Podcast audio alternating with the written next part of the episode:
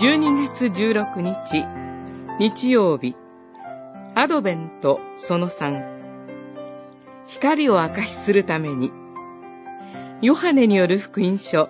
一章、六節から八節、十九節から二十八節。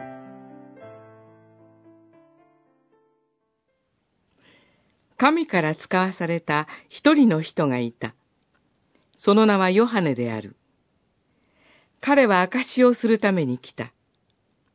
光について証をするため、また、すべての人が彼によって信じるようになるためである。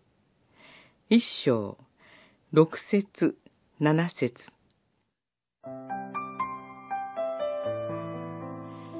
クリスマスが近づくと、街はイルミネーションの光で輝き出します。聖書は、主イエスが光として来られたことを告げています。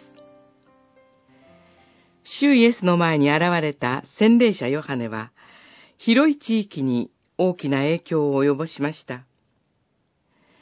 主イエスの名による洗礼ではなく、ヨハネの洗礼しか知らない人がいるほどでした。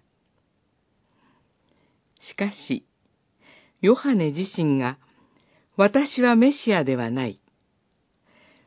私は、その自分の後から来られる方の履物の紐を解く資格もないと語っています。彼は光ではなく、光について証をするために来たのです。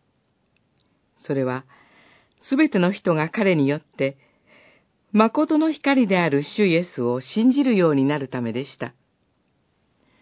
そして、ヨハネが死んだ後、今度は、主イエスの弟子たちが主を証ししました。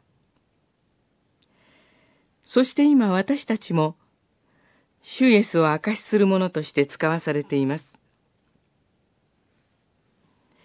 私たちも、あのヨハネのように、主イエスの前にへり下り、光である主を証しすることに徹しましょう。